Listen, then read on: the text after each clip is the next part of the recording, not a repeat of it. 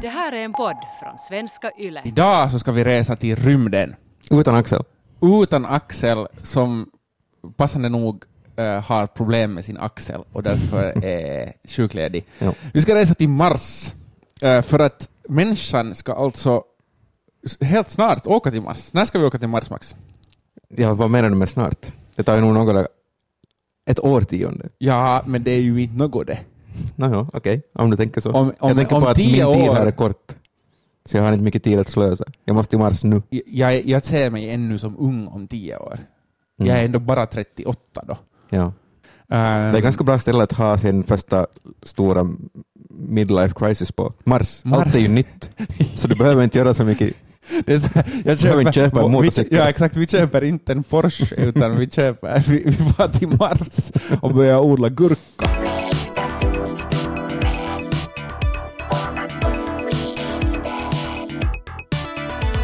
Okej, du lyssnar på Lägsta domstolen med Max och Simon idag och som du kanske märker så ska vi prata om rymdfarande och eh, speciellt om Marsresan, den stundande Marsresan. Men först så ska vi kolla på eh, vad det är för cool som har hänt eh, i världen sen förra avsnittet. Eh, Mm. Max, vad har du upptäckt?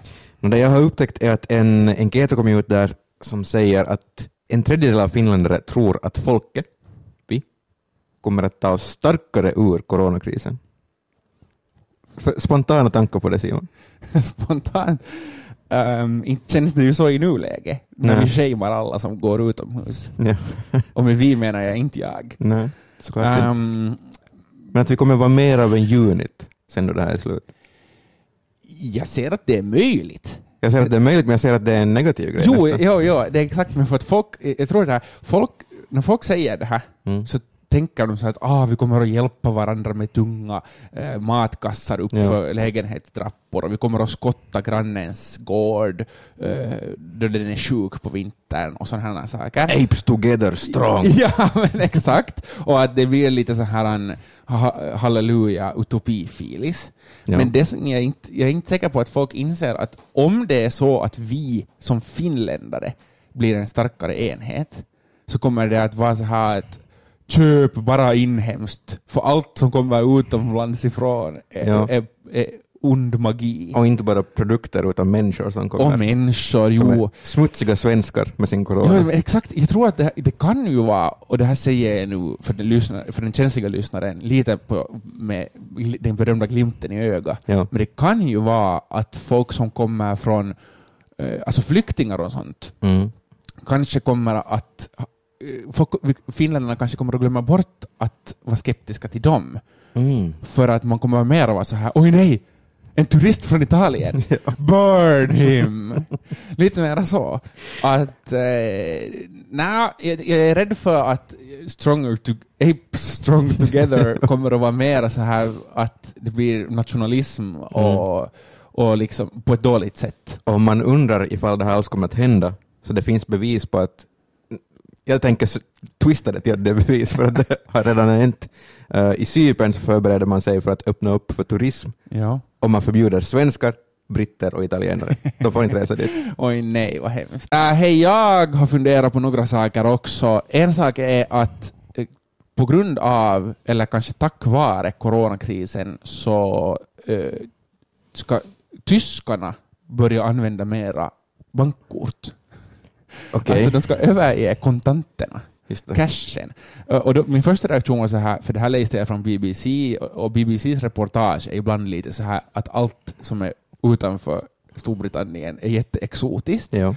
Alltså, men, men det visar sig att ännu 2017 så betalar alltså 88 procent, nästan alla, all, av alla betalningar var med cash. Otroligt. Och i Finland var det 30 procent, vilket är mycket. Jag vet inte när jag skulle ha gjort min senaste Nej, det var det som skulle vara min fråga. Alltså jag har en femma i min plånbok Ja. som jag tror att har varit där sedan oktober, då jag senast betalade in mig på en krog. Det är bara i krogen man ska ha använt pengar. Ja. Um, Ja, nu är det ju dessutom, det är ju smutsigt. Pengar, kontant. Ja, nu Ja, ja, i man får inte. virustider. Ja. Men tyskarna alltså, eh, om Finland, eh, Sverige har länge haft egentligen nästan inge, ingen cash. Eh, där håller de på att överge det helt. Och det är sen en helt egen diskussion. Finland alltså för två år sedan 30 procent av, eller en tredjedel av betalningarna med cash Mm. och tyskarna 88 procent. Jesus. Det är ju jättemycket. Så jag menar nu så håller, måste de lite överge cashen och de använder mera kort och såna här appar och sånt. Mm. Men jag tänkte, jag skulle alltid ha trott att Tyskland är ett sånt framstående samhälle. Nå, Har, har de jättesnygga euromynt? Är det det? Kanske. Uh, sen så vill jag ännu eh, rekommendera att man går till arenan. Uh, jag hoppas, jag har blivit lovad att det redan nu, om du lyssnar på det här eh, samma dag som det här avsnittet har kommit ut, Mm. om du lyssnar på det senare så har det absolut kommit ut, en video från svenska Yle Story som är att de har åkt, eh, Tina och Niklas har åkt på en roadtrip och tittat på skorstenar. De tio mest Wow. förorenande Ah. skorstenarna i, eller förorenande, alltså de som släpper ut mest koldioxid i Mm. Finland. Och det är inte Mikael i Malax skorsten? Nej, utan det är alltså fabriker. Ja. Det är inte så här heller, alltså, nu var skorsten en så kallad metafor egentligen, utan eh, det är många skorstenar ofta. Ja. Ehm, och de åker, det börjar i Pargas, far via Helsingfors till Brahe stad, som Mm. är så här lite tänker att österbottningar har jättenära till Brahe stad, men ingen har kanske ändå varit dit någonsin. Nej, jag tror inte någon. Man har sett skylten när man har kört annanstans. Just det. Men det är uppe i norr, Mm. ehm, längs västkusten. Um, ja, så som jag har, jag sitter på de här siffrorna och researchar lite, och så som jag har räknat så de här tio, de här tio skorstenarna står för dubbelt så mycket utsläpp som privatbilar, alltså personbilar, som ägs av folk. Ja. Dubbelt. Det mycket? Men nu känns det ju, nu pratar, man pratar ju bara om att bilarna borde minska. Men bilarna kan ju ändå vara jättesmutsiga. Bara för att någonting annat är smutsigare. Så är det, så är det. Det som jag ändå tycker att är, är intressant här är att man tittar på industri, man tittar på bilar, man tittar på flyg. Mm. Um, men man glömmer ofta vårt, så här, det som vi handlar. Som Mm. till exempel kläder och sånt. Ja. Så ofta är det ju gjort i Asien. Kläder och mobiltelefoner och datorer och jag riktigt. Det mesta. Det, mm, ja, exakt. Och så klagar vi på att Kina har jättemycket utsläpp, jättemycket kolkraftverk. Att inte, inte kan vi göra någonting här. Det är Men Kina som måste förbättra sig. Ja, hur, ska vi få, hur ska jag få köpa en t-skjorta för 10 euro från en till exempel svensk klädbutik Mm. om inte Kina... De måste, deras fabriker går ju inte på, på luft. Nej, så vi skickar våra fabriker dit och så skyller vi på dem. att de är Ja, och att, sen, jag försvarar inte Kina heller, men, men vi borde ha förståelse för att det kan ta en stund för dem att få clean tech. Mm. om vi, vill, om om vi också vill ha billigt stuff från Kina. Det vill vi. Det vill jag. Nu i alla fall, eh, ehm, så titta på videon på Svenska Yle Story på arenan. Och medan du är på arenan så kan du också favoritmarkera oss. Eller följa oss på Spotify. Jepp, eller vad man nu gör på en iTunes. Smash like and subscribe. ja, överallt. Exakt. Eh, vi ska tillbaka till dagens ämne. Jorden hotas av koldioxid och eh, klimatförändring eh, för att vi vill shoppa från Kina. Men, och, vad är vår naturliga reaktion? Ska vi fixa jorden? Eller ska vi åka till Mars? Jo, vi ska. Den här veckan som vi bandar in så tar vi ett nytt stort steg i rymdresande. För det är första gången ett privat företag ska köra människor till internationella rymdstationen ISS. Mm. ISS är ju då alltså där alltså, som vi har... människor har ju nog funnits där.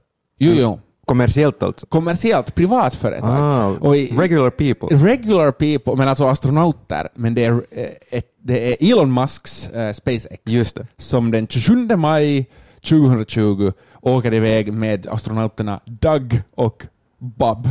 De är regular people. De är så regular. Doug och Bob. Doug Hurley och Bob Benken Ja. eh, lyfter den 27 maj från Kennedy Space Center i Cape Canaveral i Florida.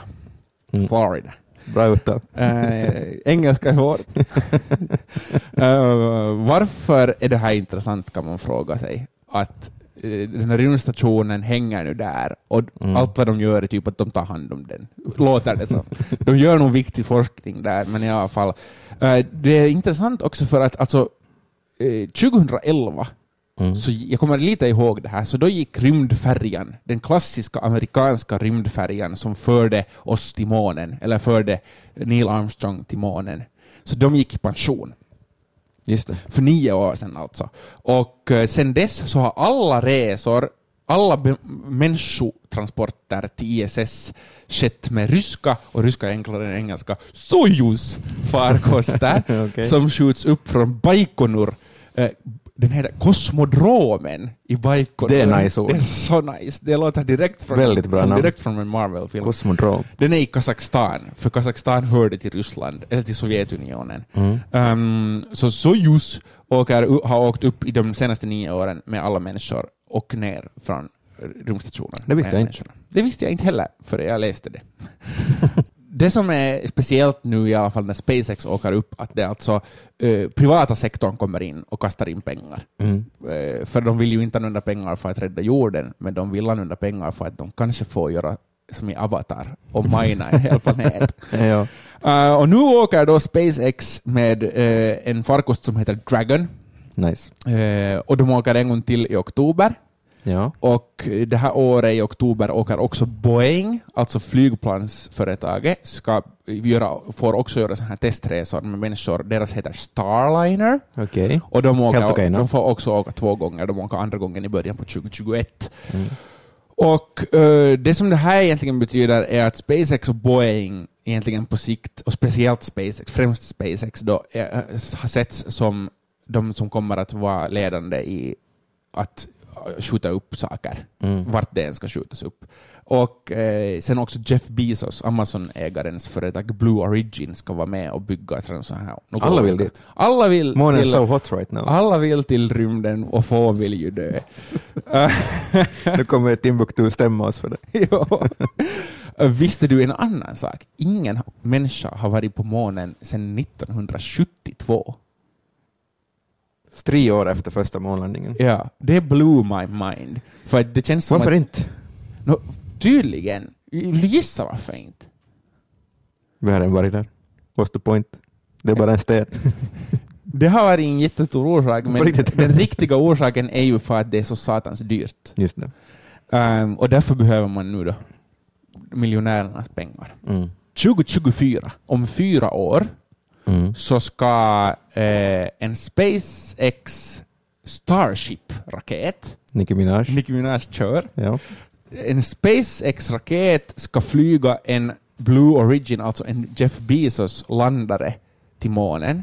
Okej. Och sen så ska åtminstone en man och åtminstone en kvinna stiga ut. Nice. Det ska vara, det, den här eh, missionen har en, en av deras slogans är First Woman on Mm. the Moon. Vad ska de göra där? Nå, de ska typ göra något test. Ja.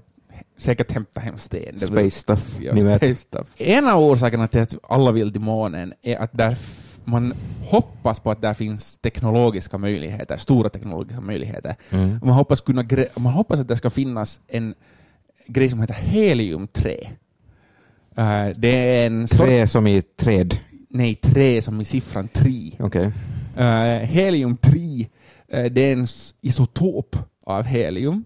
Eh, och man tror att det här är en sån grej som skulle kunna användas i fusionsreaktorer, alltså en jättemycket säkrare form av kärnkraft än vad vi har nu, som vi aldrig Okej. har prövat på förut. Här är problemet bara det att man vet inte om man, om man kan bygga en fusionskärnkraft och man vet inte hur mycket helium-3 det finns. Okej. Men i alla fall, det här är en av orsakerna. Men sen så vill ju USA dit för att leka Star Wars. Ja. Ehm, de ska bygga en månbas där som, och, som ska skjuta oss ut längre i rymden. Mm. Och då kommer vi till dig Max. Ja. Mars. Har du, du har koll på resan dit, den här månbasen och en Ja. massa annat stuff. Och första frågan är varför måste vi egentligen till månen före vi ska till Mars? Trump hade för ett år sedan ett möte med NASAs chef som blev nyheter. Och det här förklarar ganska bra varför vi måste till månen. Okej? Först, eh, orsaken var att Trump var lite förvirrad själv också. Han frågade samma fråga. Varför måste vi i princip kolonisera månen innan vi åker, Mars, åker till Mars? Och det är ju Ja. en, som, en bra fråga. Ja. Eh, NASAs chef svarade då att de måste ha tid att göra test Eh, de måste testa för det första att vara i rymden länge, en längre tid, Mm. hur det känns på kroppen och, och i hjärnan. Kommer tala lite mer om det sen. Eh, och testa på att göra uppdrag i en annan värld.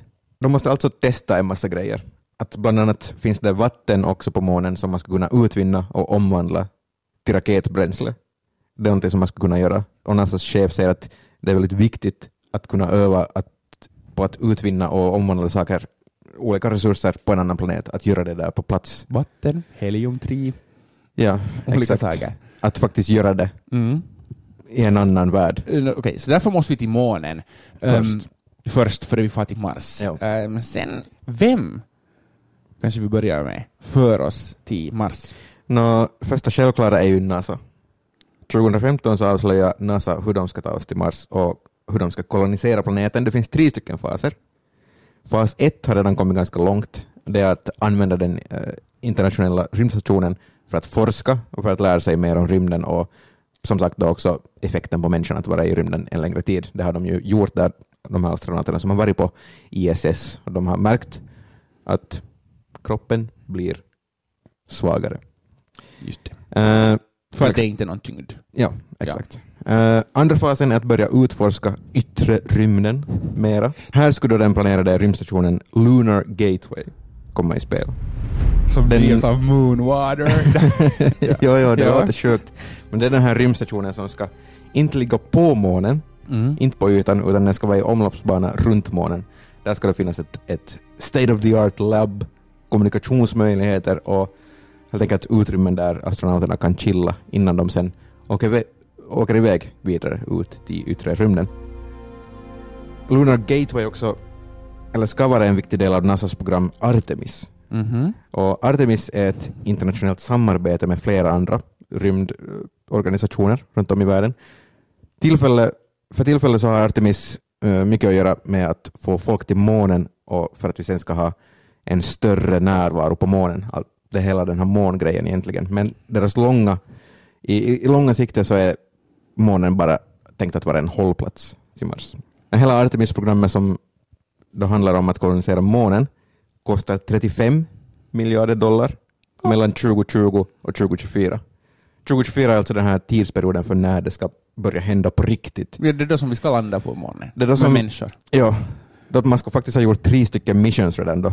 Jag vet inte vad det betyder. Att, Jag vet att det är det man ska skicka först, man ska skicka landare med robotar och sånt. Exakt. Det är det som också alla andra eh, utanför NASA, Mm. alltså USAs rymdorganisation, det är det som också indierna och kineserna och japanerna och ryssarna ska göra. Exakt. Skicka dit några robotar. Pip, pip.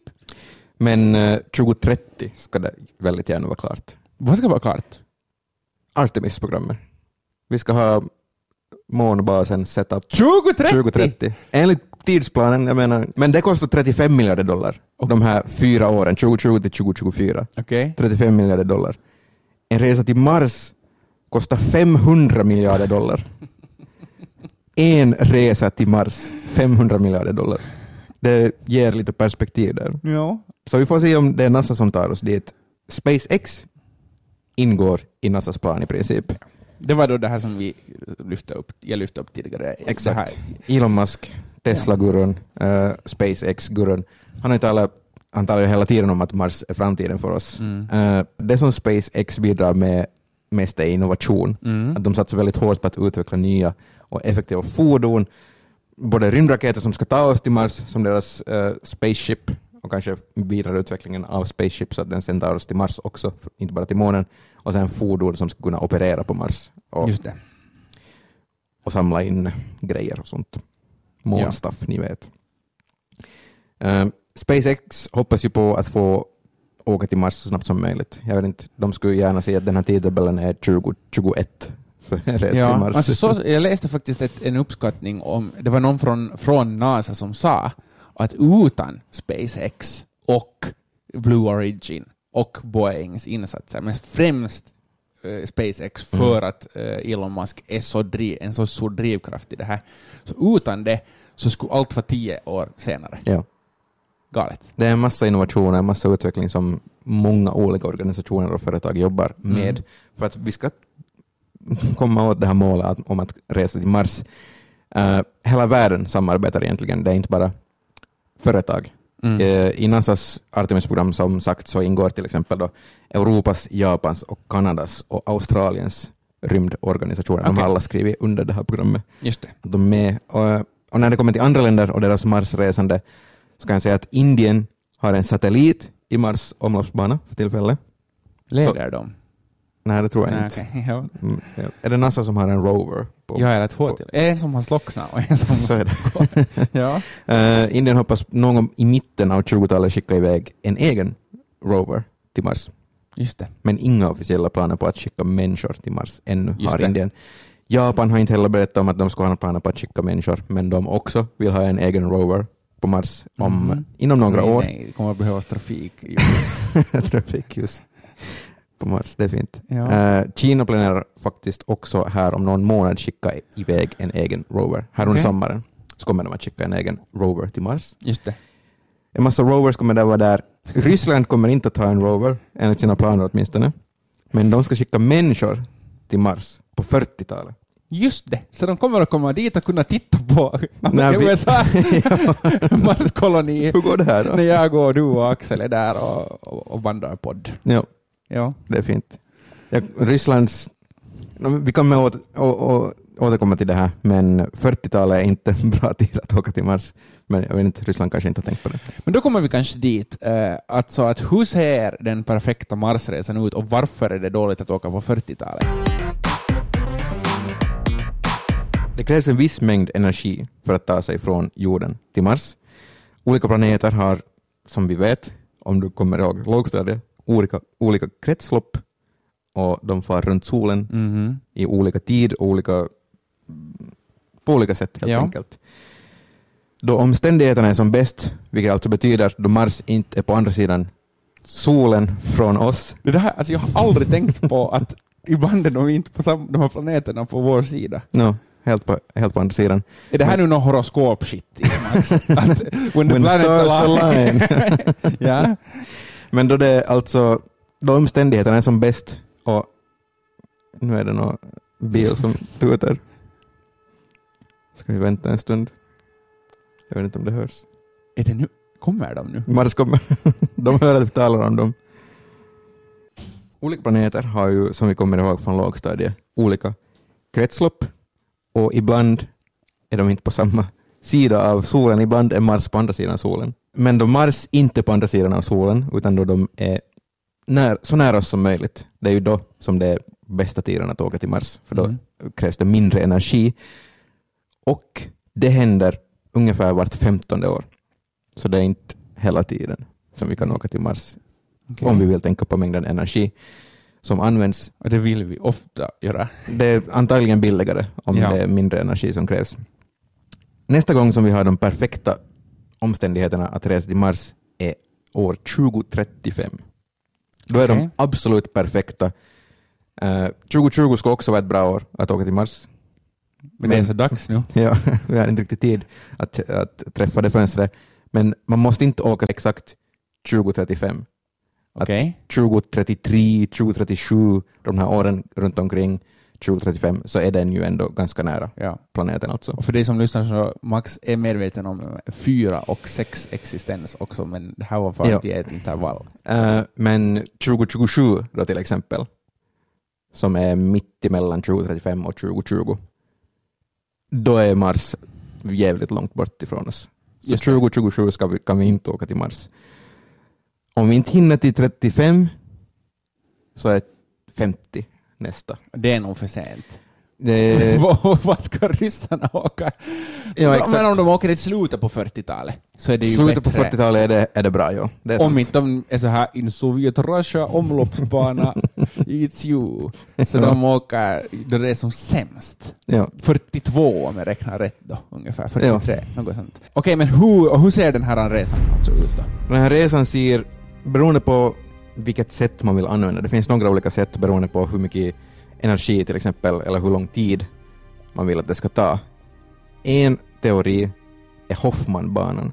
Det är en manöver inom rymdfart som är ett sätt att flytta en rymdfarkost mellan omloppsbanor på det mest effektiva sättet. Tyvärr är det inte det tidseffektivaste sättet. Jaha. Eh, En Hoffmanbana kräver att man tar den längsta möjliga sträckan. just då. Just då. Och det är för att Hoffmanbanan utnyttjar rörelserna från båda de här omloppsbanorna som man ska flytta sig emellan, eh, vilket då betyder att den här inbromsningen kräver mindre. Om du far från en omloppsbana som far åt ena hållet till exempel och flyttar dig till den andra som far åt andra hållet, så bromsar du ju in lite Mm, just det. i själva flyttningen. Ai saakuti vad tufft. Ja, så då det kräver mindre energi helt enkelt för att det funkar så. Att du inte behöver använda den för att bromsa in Så, så du mycket. surfar Du egentligen surfar. på omloppsbanorna. Neil Armstrong kan nog riktigt se sig i rumpan efter den, att någon har gjort den. Och det som är nice är att Walter Hoffman som kom på den här teorin, den här manövern, kom på den 1925, vilket är ju långt före någon börjar resa omkring i rymden. It's all physics man. Det är allt, allt är teori. Eh, men ja, hur länge skulle det ta om man skulle göra den här Hoffmanbanan då? Det skulle ta nio månader att resa till Mars, En baby. en baby. Ja. Sen ska man måste vänta 500 dagar på Mars för att träffa ett bra fönster att åka tillbaks.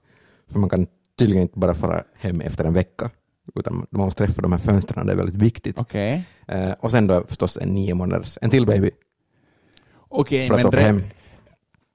Så den energieffektivaste metoden, men inte den snabbaste. Mm, okej. Men, inte den så länge. så lång Nej, nej, nej. Nio tänka sig- månader är ungefär hundra gånger kortare än vad jag trodde att det skulle ta. ja. Så... eh, Men hej, det finns kortare Marsresor också. Okej. Man skulle kunna göra sådana som är 400 till 450 dagar långa. Det är just bara över ett år. lite över ett år. Men de kräver sen mycket mer energi. Eh, Så alltså det, är det här 450 dagar tur retur? Ja. Ja. Speed Okej. process. Ja. Eh, sen 2014 så föreslog man att man skulle kunna använda sig av en metod som heter ballistic capture Ja. i framtida Marsresor också. Um, det skulle då innebära att man skulle åka ganska långsamt då man närmar sig en planet, eller en måne om man vill åka till en måne. En månad råkar vi ju ha mellan oss och Mars. Sant? Ja. Eh, så att man skulle se, i princip fastna i den här planetens dragningskraft. Och på det viset skulle man inte behöva lika mycket energi och bränsle för att resa. Att fördelen med en ballistic capture är också att det är en ganska säker metod. Alltså Så- skulle man, skulle man på något sätt Det skulle den skjuta iväg en, den där omloppsbanan? Nej, då du närmar dig dens atmosfär Just det. så drar den in dig. Ja, nu förstår jag. Den som man ska landa på. Ja. Okej, inte- Exakt. just det. Eh, Så det är lite samma tanke som den här Hoffman-metoden, bara att det är en planet, som det, planetens dragningskraft som det handlar om, medan det andra var om, omloppsbanorna. Just det. Eh, Men allt handlar om att, att göra den mest energieffektiva resan som möjligt. Just det. Okej, eh, nå- nu har vi kommit till Mars. Ehm, finns det något problem med att ta sig dit och att bo där? Som sagt, som vi har talat om tidigare, priset Ja. är jävligt högt för att åka till Mars. 500 miljarder dollar alltså då är uppskattningen, men det skulle antagligen, tror man, att det skulle kosta ännu mer. Just det. En dålig uppskattning, om man Okej. uppskattar att det kostar ännu mer än uppskattningen. Ja. Eh, Men det är alltså en bemannad resa. Ja. Och så måste det vara, tyvärr så måste det vara ganska kritiskt och desperat läge här på jorden Ja. förrän vi börjar skicka människor till Mars. För just Okej. nu, Vi har Så- annat att göra. vi har annat att göra. Mm. Det finns ju hopp ännu om att vi kan rädda vår jord. Så jag menar om man sätter pengar på, på det, på forskning som stöder vår jord, Mm. kanske mer villigt än man sätter pengar på att stödja Marsresande. Mm. Men eh, det finns ju som tur Elon Musk och sådana som, som tänker att det är viktigt och Ja. vill sätta pengar på, på Fast Mars. förstås ju också vill ju se om de skulle hitta värdefulla grejer. Det är Såklart. ju det som är den Såklart. drivkraften. Ett annat problem med att åka till Mars just nu är strålning. Jo, det glömmer man hela tiden. Eh, en roundtrip till Mars skulle i regel innebära att astronauten utsätts för 0,66 sieverts. Okej. Om vi utgår ifrån NASAs regler så får deras astronauter under sin karriär högst utsättas för en sievert. Betyder det alltså att en roundtrip så att man far dit, stiger ner och direkt far tillbaka är 0,66 Ja. Jag inte vet jag hur länge man måste vara 5G där. Men eh, där ser man ju då att man kan inte ens göra två stycken roundtrips. okej. Men så det, är, så det är då att eh, oavsett, liksom, fast de nu skulle lite vara flex, eh, flexibla med sievertserna. Mm. Och nu, du som lyssnar, nej, vi, vet, vi, vi tänker inte förklara desto mer vad sievert är. Det är hur mycket strålning man får. Ja, enkelt Eh, sagt. Men jag menar, de måste, så alltså utmaningen är ju att hitta en, ett sätt att inte de alls utsätts för strålning. Ja, teknologi, framsteg, helt enkelt, Ja. som skulle kunna, jag vet inte, blocka strålning på något vis. Ja. Och det här är då alltså i regel, man har också mätt mycket högre nivåer av strålning på Mars tidigare vid olika tillfällen på grund av rymdväder. det. Så det är ett problem. Sen finns det andra problem som vi talade om tidigare, vilket är att kroppen utsätts för fysiska utmaningar. Till exempel då, som vi har märkt från folk, astronauter som har varit på ISS en längre tid, att deras skelett har blivit svagare, deras syn har blivit sämre och musklerna har tvinat bort. Okej, men det är ju inte heller något man vill ha. Nej. Eh, Men å andra sidan, i en, om man skulle tillbringa största delen av sitt liv i rymden, i det här skedet, om vi säger att någon ska få kolonisera Mars, Mm. så hur mycket muskler och syn behöver den? För den kommer väl att ha robotar och sånt, tänker jag, till sin hjälp. Mm. Eller så är det som i The Martian, där var Matt Damon går omkring och gör saker och är boddad.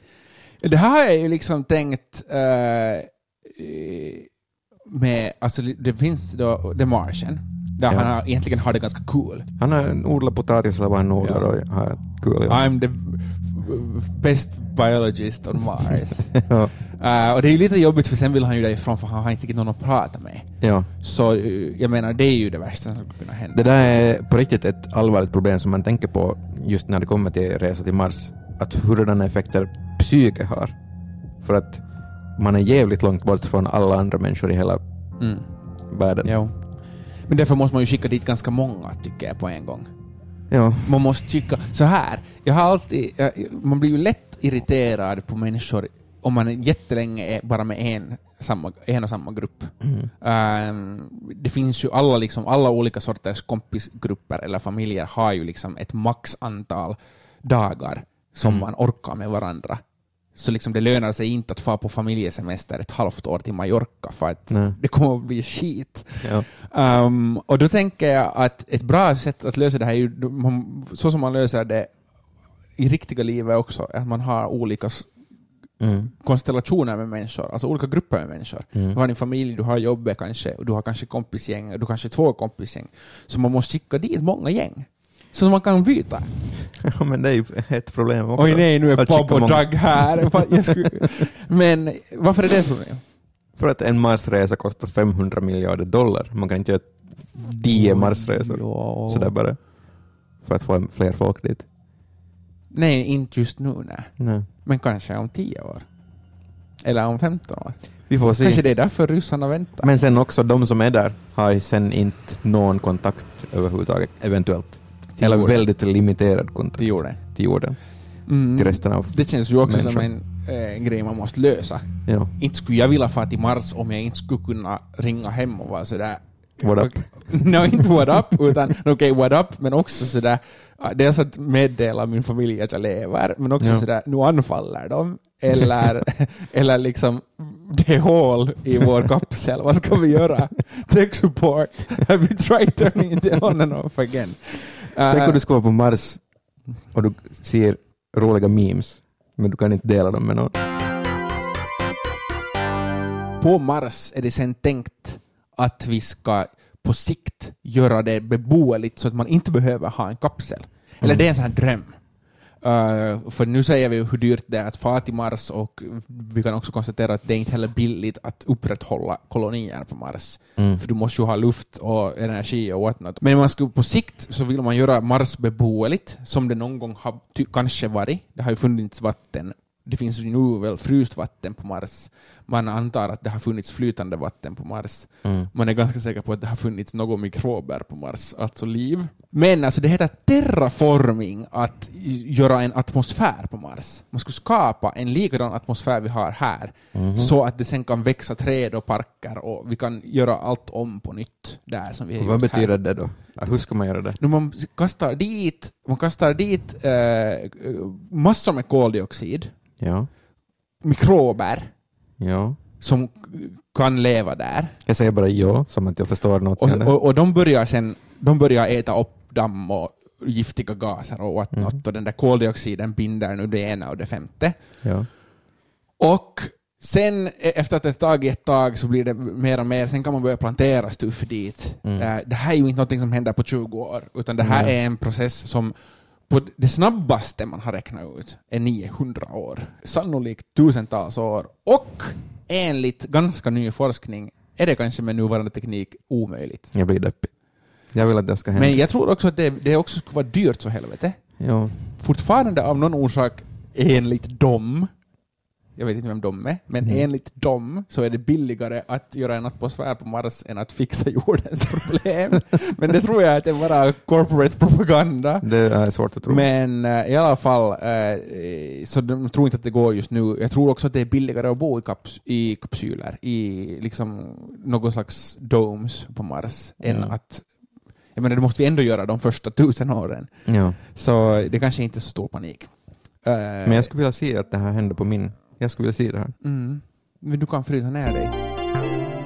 Hej! eh, till sist vill jag ännu ta en filosofisk diskussion, för som du redan har lyft upp Max, så är det kanske är en etisk fråga. Ska vi faktiskt sätta så mycket pengar på att till, bygga en bas på månen och flyga till Mars av och an för 500 miljarder tur och retur? Ehm, istället för att fixa planeten här. Vad är din spontana reaktion? Just nu måste man väl satsa mer på jorden än att satsa på Mars f- först. För man har ju den här teknologin ändå. Nej. Att fara dit på ett bra sätt. Men det verkar ju som att vi ändå satsar på Mars. Det verkar ju som det, men borde vi göra det? Borde vi satsa hårdare på jorden? Det här är ett vanligt argument och det finns en, en humanist, en van, eller inte en vanlig människa, men motsatsen till Elon Musk Ja. Som har sagt att det faktiskt är etiskt rätt att satsa på Mars. Ah, ja. Alltså man ska ju också satsa på jorden. ja. Uh, men det är nog inte bara fast i pengar. Det, det, det är ju uppenbarligen så hemskt att skulle vi vilja lösa Mm. hungersnöden i hela världen så skulle vi kunna göra det. ja. Men vi verkar ju inte vilja göra det. Eh, men eh, moraliskt så finns det en bra poäng med att satsa på interplanetärt och interstellärt resande. Nice. Ehm, William McAskill, som är filosof på Oxford-universitetet, Mm. så han har sagt så här i en intervju med The Atlantic, eller egentligen, egentligen inte ens en intervju, den här journalisten och han hade varit på bar en gång. Och då Okej. hade han sagt det här. Det som han sa var det att om jorden blir eh, obeboelig, Mm. alltså att man inte kan bo här längre, och då har det ingen skillnad att händer det om 200 år, om 100 år eller om 200 000 år. Mm. Men om och när jorden blir obeboelig så kommer den, så då skulle ju, om vi inte är någon annanstans, så då dör den enda kända civilisationen i solsystemet och i det här skedet universum ut. Men om människan har spridit sig till andra planeter, som i det här skedet då är huvudsakligen Mars, men också kanske Venus Mm. och kanske någon stjärna, Alfa Centauri, vad skulle du säga? Uranus. ja, kanske Uranus. Vi måste nämna det i ett rymdavsnitt en gång. Ehm, så, men om vi har spridit oss till andra planeter alltså, så då undkommer vi ju den här utrotningen. Och man kan tänka att då räddar vi miljoner, miljarder, kanske till och med biljoner ofödda liv. Mm. Alltså vi räddar mänskligheten, men vi räddar också ofantliga mängder liv om vi inte eh, om vi har flyttat också någon annanstans då jorden går under. Jorden Mm. måste ju inte gå under på grund av, vad vi har gjort. Det kan ju vara att vi löser hela klimatförändringsfrågan och eh, vi hittar ett sätt att täppa till vulka- supervulkaner och whatnot. Men Mm. det, i något skede så kommer ju jorden att, att liksom, det är sannolikt så här, vi kommer inte undan att jorden går under. Så då är det hemskt bra om vi är på Mars. Sant. Så att det är en investering för framtiden. Mm. Köper du filosofi eller Jag har ju sett det bilder från? Mars.